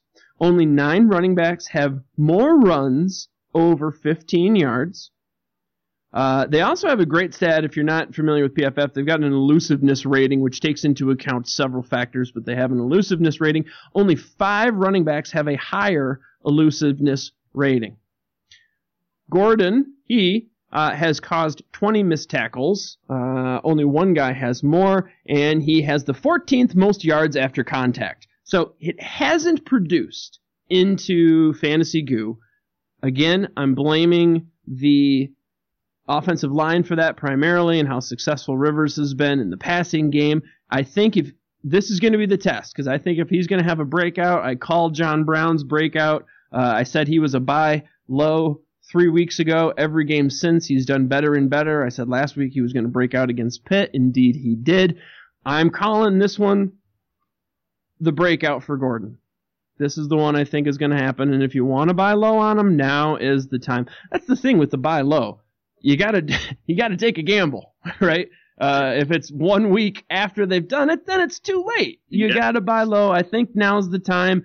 And you know what? If it doesn't happen, it doesn't happen. But I think the uh, the stage is set for him to do it. The numbers are there. He's been productive in the running game. It just hasn't translated to points or touchdowns yet. And I think that's going to change. We shall see. Right, and I think a lot of it that you're speaking of, um, and you make a great point with buy low, uh, especially with someone like Melvin Gordon. Uh, right now, a lot of people are probably kicking him to the curb, but if he goes out and he blows it up, you're not going to get anything low for him. Um, right. And I think a lot of his numbers are sort of skewed. I mean, if he scored, say, a touchdown here and there, if he if he had a couple of those, then I don't think a lot of people would be kicking him around as much as they are at this point. But because he hasn't put in, put the ball in the end zone, um, it's been a problem. And also, a lot of people yep. don't pay attention to the offensive line work. And you make another great point there. Uh, the offensive line is just a wreck. And if he's not, if he if he doesn't have any blocking up front, I don't care who you are, you're not going to be able to run through anything. So you make a couple excellent points there. Uh, you know, one of the couple things I also like about him is his receiving numbers. Here's someone coming out of college who doesn't really really caught a lot of balls, but they seem to yeah. be using him um, in the receiving game. So he caught seven balls um, against Pittsburgh he didn't really do much in Green Bay because he had a couple fumbles. But um, if you look at the game behind that, he you know caught seven passes against um, Pittsburgh and and three against Detroit. So he's being used in the passing game a lot more than I really thought he was going to be used in. The one caveat, the one uh, anomaly that one as a Woodhead owner I'm digging, but the fact that Danny Woodhead has had 12 rushes inside the opposing 20 inside the red zone. Mm-hmm. And Gordon, I want to say, I'm looking it up right now, has had three. Wow. Which going into the season, you, you would have expected, you know, exactly the opposite, really. Right. And they've really been giving it to Woodhead more than Gordon, and I'm not sure what to attribute that with. Yet Melvin Gordon has three inside the red zone, one inside the 10, one inside the five. And Woodhead, I just can't believe his numbers. Uh, tw- 12 inside the red zone, 4 inside the 10, and 3 inside the 5. He's making up 80% of the team's red zone rushes. Now, Jeez. I got Woodhead in, in two leagues. I'm loving it, but uh, that's one, the concern I have. Um, not only the uh, offensive line, but they're not using him when it gets in close. And right. I'm hoping that with the easy defensive schedule in the next couple weeks, I'm hoping that turns around. But we'll, we'll, we'll see. you have perchance someone that you want to buy low on. Yeah. Any any any cowboy? Be a clip. What about what about what about Dez? What do you think about him? Oh yeah. Um. Oh, I guess I did do that. Never mind. Sorry about that. Um. Oh, we'll forgive you. um. So Dez Bryant, right? Um. Here he's been forgotten in a lot, lot of leagues just because yeah. people are not too sure about his injury and he hasn't performed and a lot of owners will just give up on him. They'll, you know, they'll, okay, this guy hasn't played.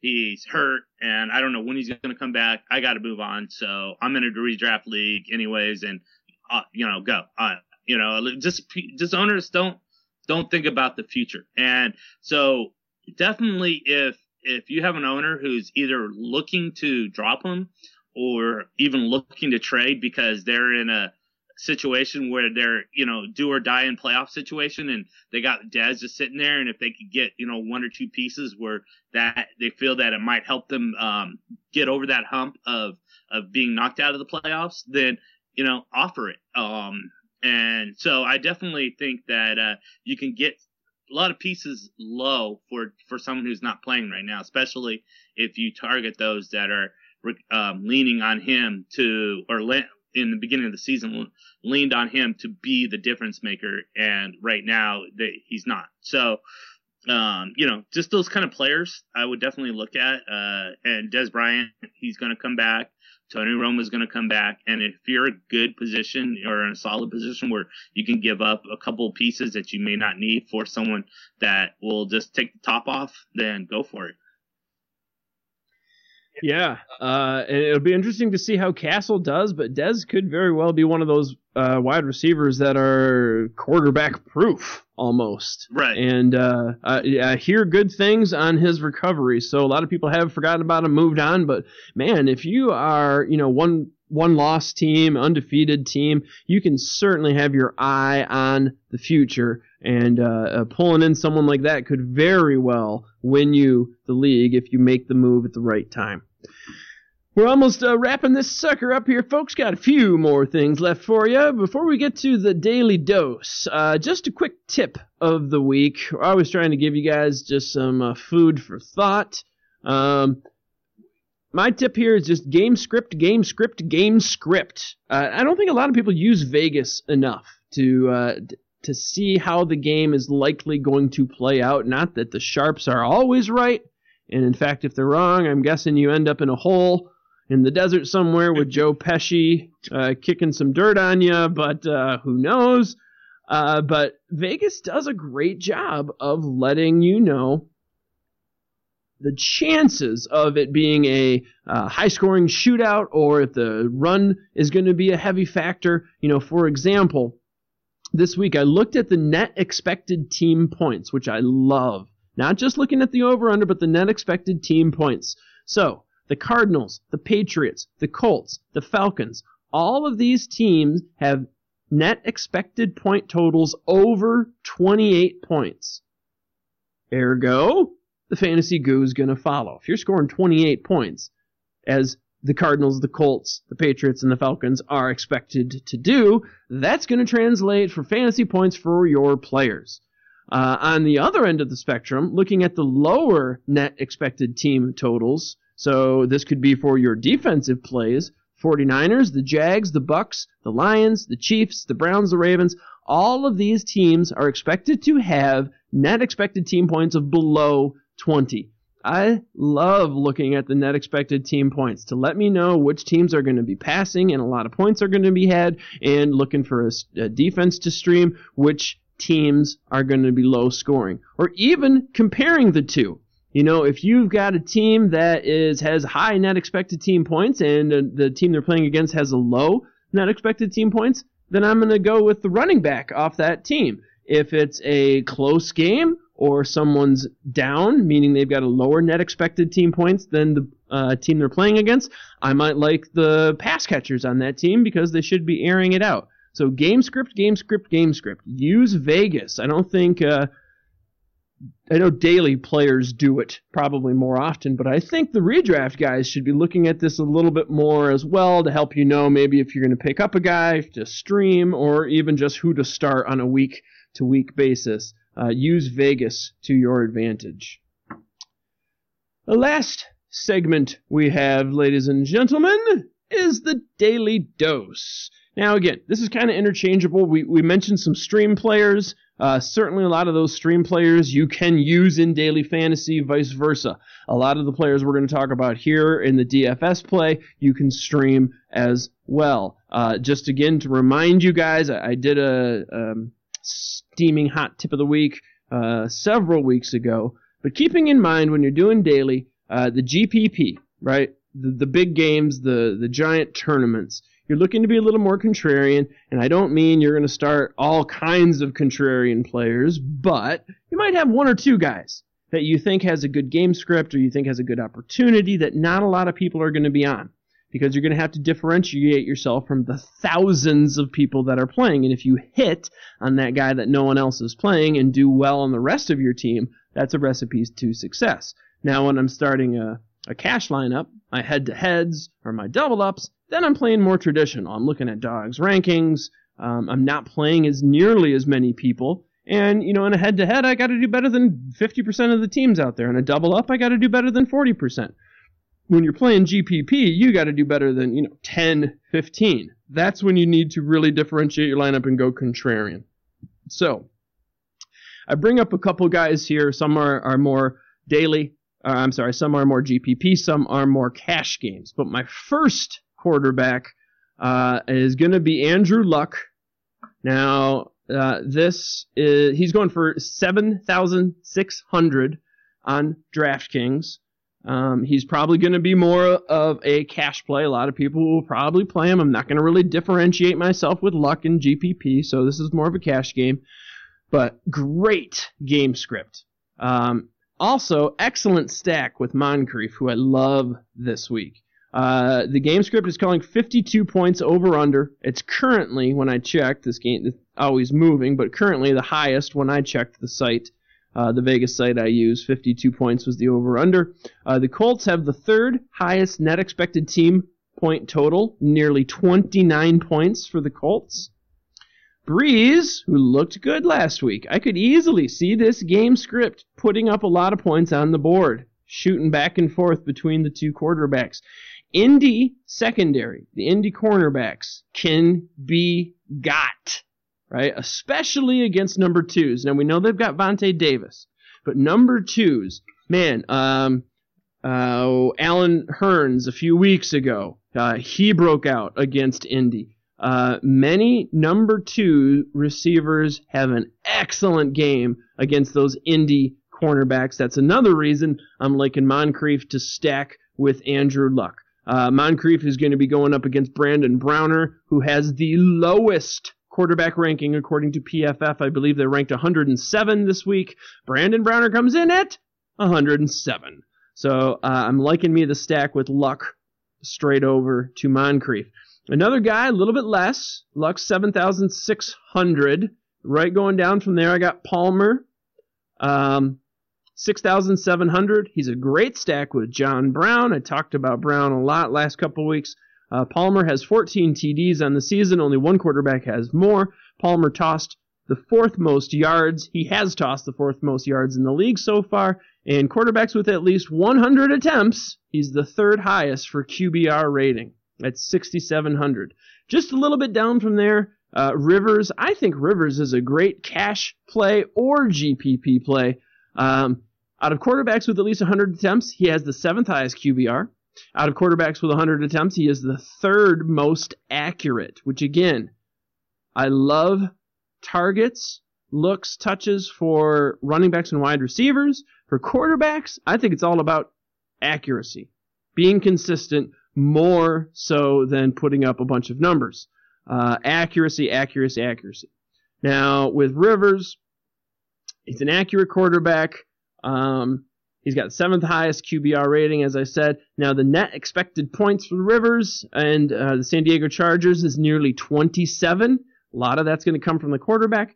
Every QB that has faced Oakland, who they play this week, has put up at least 260 yards, and every QB that has faced Oakland, aside from Peyton Manning, has passed multiple touchdowns. every QB that's faced Oakland, aside from Peyton Manning, has put up at least 17 fantasy points. Uh, third out of quarterbacks for most points per game. Philip Rivers with 25.7 points uh, responsible for in every game. My last quarterback pick going all the way down to 5,300. Now, this guy's a total GPP play. Not playing him in cash games whatsoever, but GPP and really only for the stack option with Hopkins. Hoyer just because of Hopkins. Now, if you think Hopkins is going to get a score, I think you're in. With uh, DraftKings, which I always give the prices for DraftKings, Hoyer's 5,300. Basically, what you want in return is a times three. Hoyer costs 5,300, so you want to get about 16 points. I think he can easily toss two touchdowns to Hopkins, and you're halfway home. Uh, PFF rates um, two of Miami cornerbacks in the bottom 25, and that's including Jamar Taylor, who should be up against Hopkins. Hopkins is uh, 8,600, so a nice stack play there. Um, first off, Val, do you uh, are you a D, uh, uh DFS player, and do you have a, a system that you go with? Are you a DraftKings guy? Are you a FanDuel? Do you go with one of the other ones? Um, I'm not so much um, a DFS guy. Um, uh, religious reasons behind that, but um, I do every once in a while to where it doesn't form a habit. So I understand the nuances of it. Um, when I do play, I do play uh, FanDuel. Um, so uh, you know, it's it's not too much different. I mean, the prices are a little bit different than than DraftKings, but um, you know, it's pretty much the same same type of idea behind behind it. And who are you liking then for a uh, quarterback for your DFS play? Um, this week I, I like Tannehill. I like the uh, yeah. his pricing at 5700, especially against um, Houston. So you're looking at a pretty weak defense that the Texans have, and um, they they pray, played pretty well last week. So um, we'll see. But as far the most part, Houston just hasn't had that same spunk that they had the last few years. And I think with Tannehill, his ability to roam with the ball, um, his ability to sort of move the ball down the field, um, I definitely expect a couple touchdowns out of him uh, this week. Uh, so I, you know, that pricing um, is pretty good at 5,700. Uh, I running back, I, I don't think there's there's a better play than than Todd Gurley at, at 5,000. Uh, Amen to that. I was shocked, to be honest with you. I was shocked to see his, his price tag at 5,000. The only, the only thing that I can think of why that is so low is due to the fact that, uh, the Rams have a, a very poor offense and, uh, it's just hard for them to score any points as far as touchdowns. Um, so, but at 5,000, I'm still taking it. I mean, I mean, you know, yes. it's just he, he, does everything on the field. He's he's a great runner. Um, he's he's remarkable. I mean, for him to come off the ACL injury as he has and just as torn up the league as he has, it's it's pretty pretty shocking, especially with the Rams offensive line. That offensive line is not the best. Um, and, and for him to do what he's doing, I, I just got to tip my hat. He's he's definitely someone that has surprised me. I knew he had the talent, but I was expecting a slow build um, coming off that ACL injury, getting used to the pro game, you know, all those kind of things. And he's just playing like a veteran. So definitely hats off to him. Um, wide receiver. Yeah.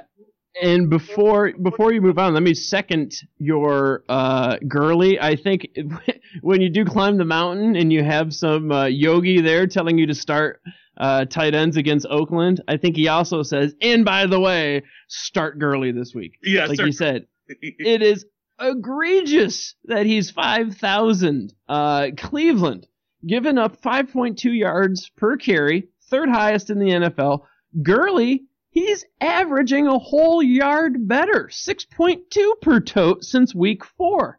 There's only two NFL teams giving up more fantasy points to opposing running backs than the Browns. Browns have allowed five different running backs to go for over 90 yards on the ground. Eight running backs have gone for double digit points, uh, double digit fantasy points against them in PPR, and three have gone for over 20. 5,000 bones, Gurley, Gurley, Gurley. Yeah. Now, I, I, I, yeah, he'd be the first player I put in and make everything work around him. If you know, if I playing DFS this week, you know, he's automatically first, and then just go from there. Do you have any other wide? Uh, I'm sorry, running backs before we get to wide receivers because I've got two other RBs to talk about. But do you have? Uh, what do you What do you think about Murray? Do you like him? Yeah, you know, I I like him. Uh, that that defense, that Panther defense is is pretty strong. But we're talking Demar Demarco Murray, right? Yeah, exactly. Um, I just uh, you know, I, am sort of more in because I like that 6400. Uh, it's a little yeah. high, but it's not too bad either, considering the things that he's doing and the way he's been playing in the last few games. I really think that you know someone who's going to catch, you know, he's going to catch three to five passes. Um, I, you know, you can almost say he guarantee a touchdown. So, um, you know, it's just one of those things where it's a it's if and or, but uh, I definitely uh, I would buy it at 6400. I've got two other RBs here, and speaking of Murray, uh, I'm pivoting to Latavius. Uh, he's currently listed as probable. He's coming off a bye week, so I think maybe his price is down a little bit uh, because he was a little banged up coming off a bye week. Uh, he's only at 6,100. He faces San Diego. Um, in standard leagues, San Diego is allowing the most points to opposing running backs, and in PPR leagues, they're allowing the second most points to running backs. Uh, four backs have rushed for over 100 yards against them. Uh, six guys have gone for over 100 all purpose yards. They've allowed seven running backs to put up double digit fantasy days. Uh, I think Murray could get it done as long as they're in the game. And depending on which Oakland team shows up, I think they could be in the game this week. Uh, my last one, we talked about him a little bit earlier, is uh, Miami Miller. You know, he had something of a breakout last week with the new coaching regime. Uh, 21 touches, most he's had all season, 118 yards and a touchdown. Uh, averaged 5.9 yards per carry and had over two runs for over 20 yards. Uh, last week he had the seventh best breakaway percentage amongst all running backs, and I don't think uh, the pricing has caught up to Miller. Uh, he's only 4,600 faces Houston in standard scoring. Only nine teams have allowed more fantasy points. And in the last three games, they have allowed five touchdowns in three games. Uh, the Dolphins are at home. They're favored over the Texans, which should lend itself to a running game script. Now, wide receivers. Uh, you got a couple of guys here that you listed that I am very high on. Who do you like for wide receiver DFS play?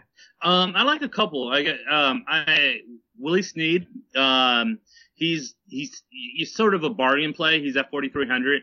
Yeah, so, sneaky Snead. Yeah, and you know he's probably going to catch. You know he's going to do his typical. You know seven receptions for you know 85 yards, and you may, maybe he'll get a score. Um, but definitely at 4,300, he's he's a bargain play. Um, the the value play that I really like is what we've talked about um, earlier is John Brown, and I think you know with Palmer um, looking at Brown's direction, and when you're p- having to pay 5,500 for Brown, I think he's definitely um, a value play. And then if you want to go up a little bit higher, uh, put in some money, Brandon Marshall is going to just go crazy again um, this week. He's been unstoppable uh, all season long. Fitzpatrick and him have that just that great connection together. And you know he's he's going to cost you. He's you know at seventy eight hundred, but I think he's definitely worth that that price. Love both those calls. Uh, uh, John Brown, um, Arizona has 203 points on the year. No other team has more. He is a great stack with Palmer. Palmer has a quarterback rating of 106.9. Only three QBs who've uh, tossed it at least 100 times have a better QBR. John Brown, who, uh, again, I've been talking about him the last three weeks. I said he'd blow up last week. He did, indeed did blow up last week. Uh, uh I traded uh, Joseph Randle for John Brown immediately after uh, Joseph Randle had the game that he had, and I have been one happy kitty ever nice. since. Um, now, this week, John Brown's matched up against Kyle Arrington. PFF ranks him in the bottom quarter for cornerbacks and coverage. Arrington, I dug a little deeper, He's allowing nearly 83% of passes thrown his way to go for completions. Uh, Arizona has a net expected point total of 28, one of the highest in the league uh, in the week.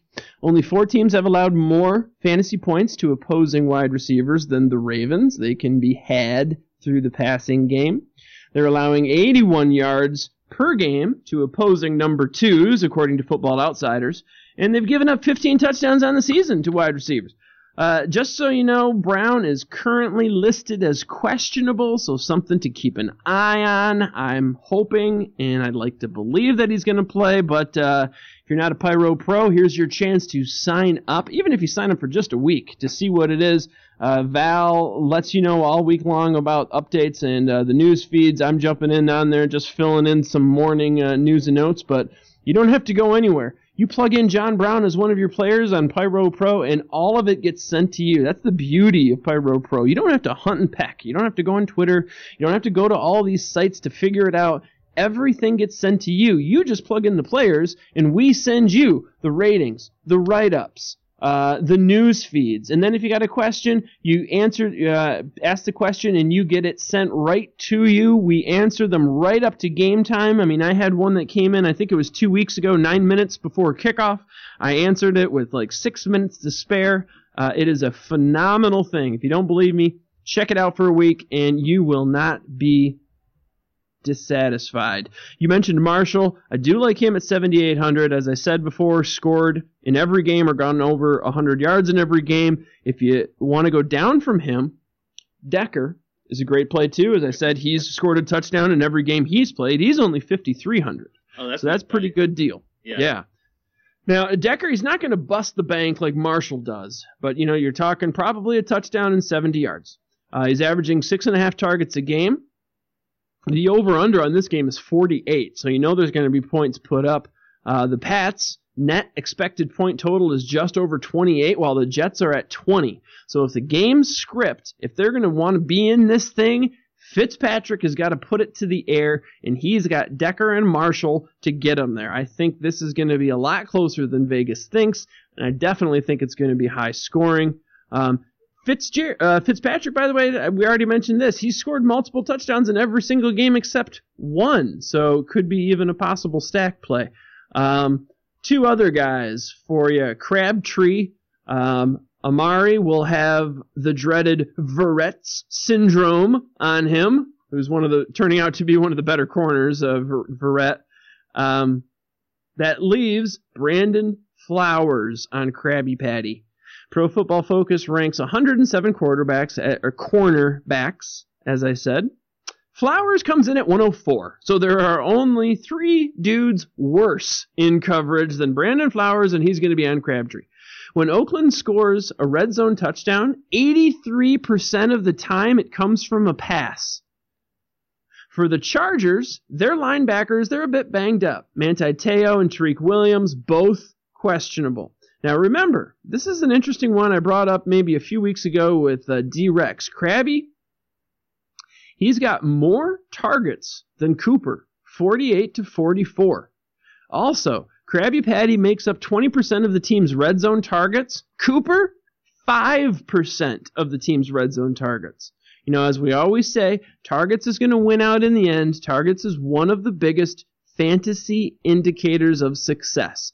Cooper is the one uh, everyone talks about, but it's Crabtree that's getting the targets. Once again, 48 to Cooper's 44, and Krabby has 20% of the team's red zone to just 5% of the red zone targets for Cooper. Uh, my last guy who I love this cat, uh, 5,200. I think he is very underpriced.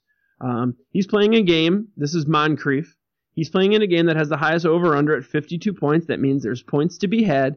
Uh, the Colts have the second highest net expected team point total, just over 28, almost 29 points is what Vegas is expecting him to do. Now, in every game Andrew Luck has played, Moncrief has scored a touchdown. In those four Luck games, Moncrief, 37 targets. Colts have scored 14 red zone TDs, and 79% of those have come from a pass. In fact, of all the red zone passing, 82% goes to wide receivers. That is good, goo for Moncrief.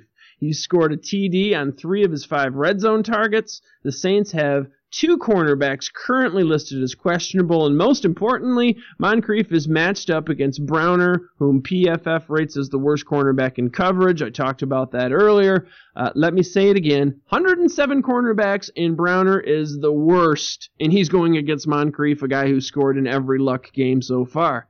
The Saints have allowed five wide receivers to go for a touchdown.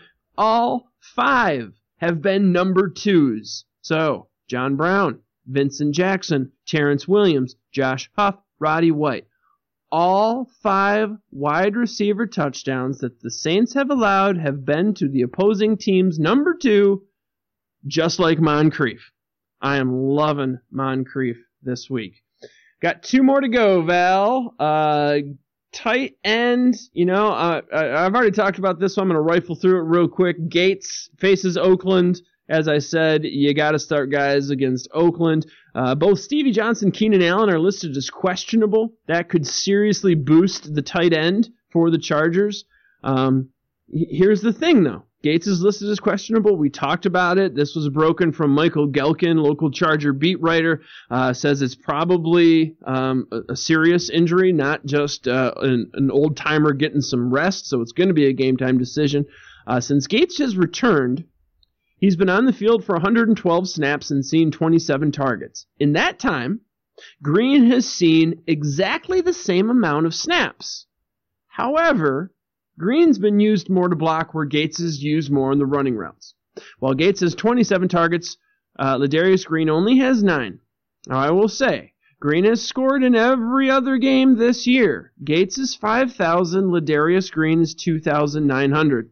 In the red zone, the Chargers pass 87% of the time. That's the second highest in the NFL. Not only that, 40%, 46% of those passes go to the tight end only two teams are targeting the tight end in the red zone more, and neither of those pass as much when they get in close. So, loving me some Gates, but really digging Ladarius Green at 2,900 if indeed is, uh, Gates is a no go. Val, what's your uh, tight end pick for DFS? Um, you know, I I really like uh, Witten this this week. Uh, you know, he's not a type of player that's probably going to get a lot of touchdowns, but when you're looking at 4,800 as the price tag, to me, that's just a little too hard to pass up on, especially with the wide receivers that they have. And plus the fact that you have Cassel in there, who's probably right now throwing to Witten in his dreams. So, um, I think he's just going to be targeted uh, quite a bit and quite often. And so that being said, I really like Witten at that low price tag of 4,800. Well, and what a better what a better safety net for Cassel, new quarterback, maybe a little shaky than all reliable Witten, right? He, he's going to be operating in the field that Cassel can connect to. He can get rid of the ball quickly, and Witten's got hands. It's going to boost his confidence. I like the Witten call there. Um, now, folks, as you know, with defense, I often recommend on DFS starting high. Load up on a high defense. That way, if you get down to it, and you're short maybe a couple hundred bucks. You want to get a guy and you're just short well, then you can go back and adjust your D. So I always kind of start with my defense and I try to pick a high end one. That way, if I need to shave a little bit of cash somewhere, I can come back down and adjust my defense. So Val, you've got a great defense that you've picked uh, at 3,600. Who do you like for uh, DFS defense? Um, I like the Cardinals, um, and I, th- I, think we've pretty much had the same same idea in mind, where I, I do that exact same thing. Um, I pick a high defense, and because the defense are so grouped together, I mean, there there there's really not much of difference in price tag with them. You can sort of play with it a little bit more. It gives you a little bit of flexibility there. So, mm-hmm. um, I picked the Cardinals just because, uh, you know, obviously they have a great matchup and they have, you know, one of the best defenses in football. So, uh, I definitely have them going against the Ravens team, who offensive you know, I, you know, especially if, if Steve Smith doesn't go, um, you know, I know he's listed, uh, on the injury report. Uh, yep. so I, they just don't have anything on offense at all. Justin Forsett looks like he's doing okay, but I think the Cardinals can pretty much corral him. And that being said, I just you know Monday night game, I I, I just like that pricing. Um, I, I don't know if they're the top defensive pricing. I think they are, but uh, you know, you know, I think, just I think you're right. Yeah, I, I just really like like that whole situation there. Yeah, and they've had some just incredible games, uh, pick sixes and getting um, turnovers and sacks, and they've really they they've won me a week. Uh, I think last week, two weeks ago, they've really been impressive. So much so that that was one of the reasons John Brown I, I talked about not having more of a breakout is because he didn't need to. Uh, John Brown had, I believe it was before last week, he had 18 catches in the first half and five in the second half. Why is that? Because they didn't need it. Because the defense was doing so well, they were blowing out teams so much that they didn't have to pass and go to Brown. Uh, their defense has just been uh, much like Denver, just playing lights out. Now, of course, Arizona's got an offense to match. So great, great pick. Um, if, however, you, and this is exactly what we were talking about, you load up on a defense first. If, however, you plug them in at 3,600, and then you get to a point where you're just maybe a couple hundred dollars short or $500 short of a guy you really want, then I'm liking the Rams at 2,400. They are one of the lowest out there. 2,400. Now here we go. Rams are at home. That's what I look for. Rams are favored. That's what I look for. One of the lowest over unders for the week at just 41.5. Looking for that. Browns net expected team total 19.74. That's only one of six teams that are not expected to score three touchdowns. That are not expected to get at least 20 points. There's only three teams less expensive than the Rams. The top D cost 3,600 and yeah, I believe it's the Cardinals. Uh, there might be another one exactly that same price, but I know the Cardinals are on the top. Um, so for 2,400, you can save yourself some some coin. Now, um, they've had an interception or a fumble recovery in every single game so far. That's the Rams. They've had a kick return for a touchdown. Only given up more than 24 points once this year. Only 10 teams are tougher on opposing fantasy quarterbacks. They've had 13 interceptions on the season. Browns have allowed 45 quarterback hits against their quarterback. So, man, Cleveland Browns are a porous offensive line. They are uh, letting their quarterback, whoever's back there, get banged up. Only one other team has allowed more quarterback hits than the Browns. Plus, you've got a bit of a uh, uh, intangible there with Tavon Austin, who I got to tell you is questionable, but he can really work some magic. Uh, many times with defense, we often forget about the special teams part. Tavon Austin, he could get you a nice uh, a score. He's always got that potential to break one off, although he is questionable. But uh, like I said, Arizona, you can't go wrong. But if you're looking to save some coin, move on down to the Rams. I'm surprised that the Rams are so low on the on the board. I mean, talking about a team, as you were mentioning, that doesn't allow very many points to be scored against, uh, holding, you know, they, they've held the top offenses. Um, I can't think off the top of my head who they played, but they played some pretty good offenses and shut them down. Um, why they would be so low as far as a price tag on DraftKings. Um, so do you, do you, do you have any speculations on why that might be? The only thing I've noticed, I'm not sure exactly why they are so low, and like you said, they, have held defenses to, I think, like I said, only one that scored over uh, 24 points. You know, they've played Seattle, Washington, Pittsburgh, Arizona, Green Bay. They've they've played some some really good defenses. Uh, the only thing I can think that for some reason, DraftKings seems to have far more values. I didn't look exactly, but I know on uh, FanDuel, their rate they cost a lot more. For some reason, DraftKings there's just more um, more uh, opportunity to be had. I think uh, they don't even have anyone out. They, you know, Chris Long is out and uh, Alec Ogletree is out. That's it. They're they're they're really healthy. Uh, I I can't imagine other than DraftKings seems that you can find more deals on DraftKings.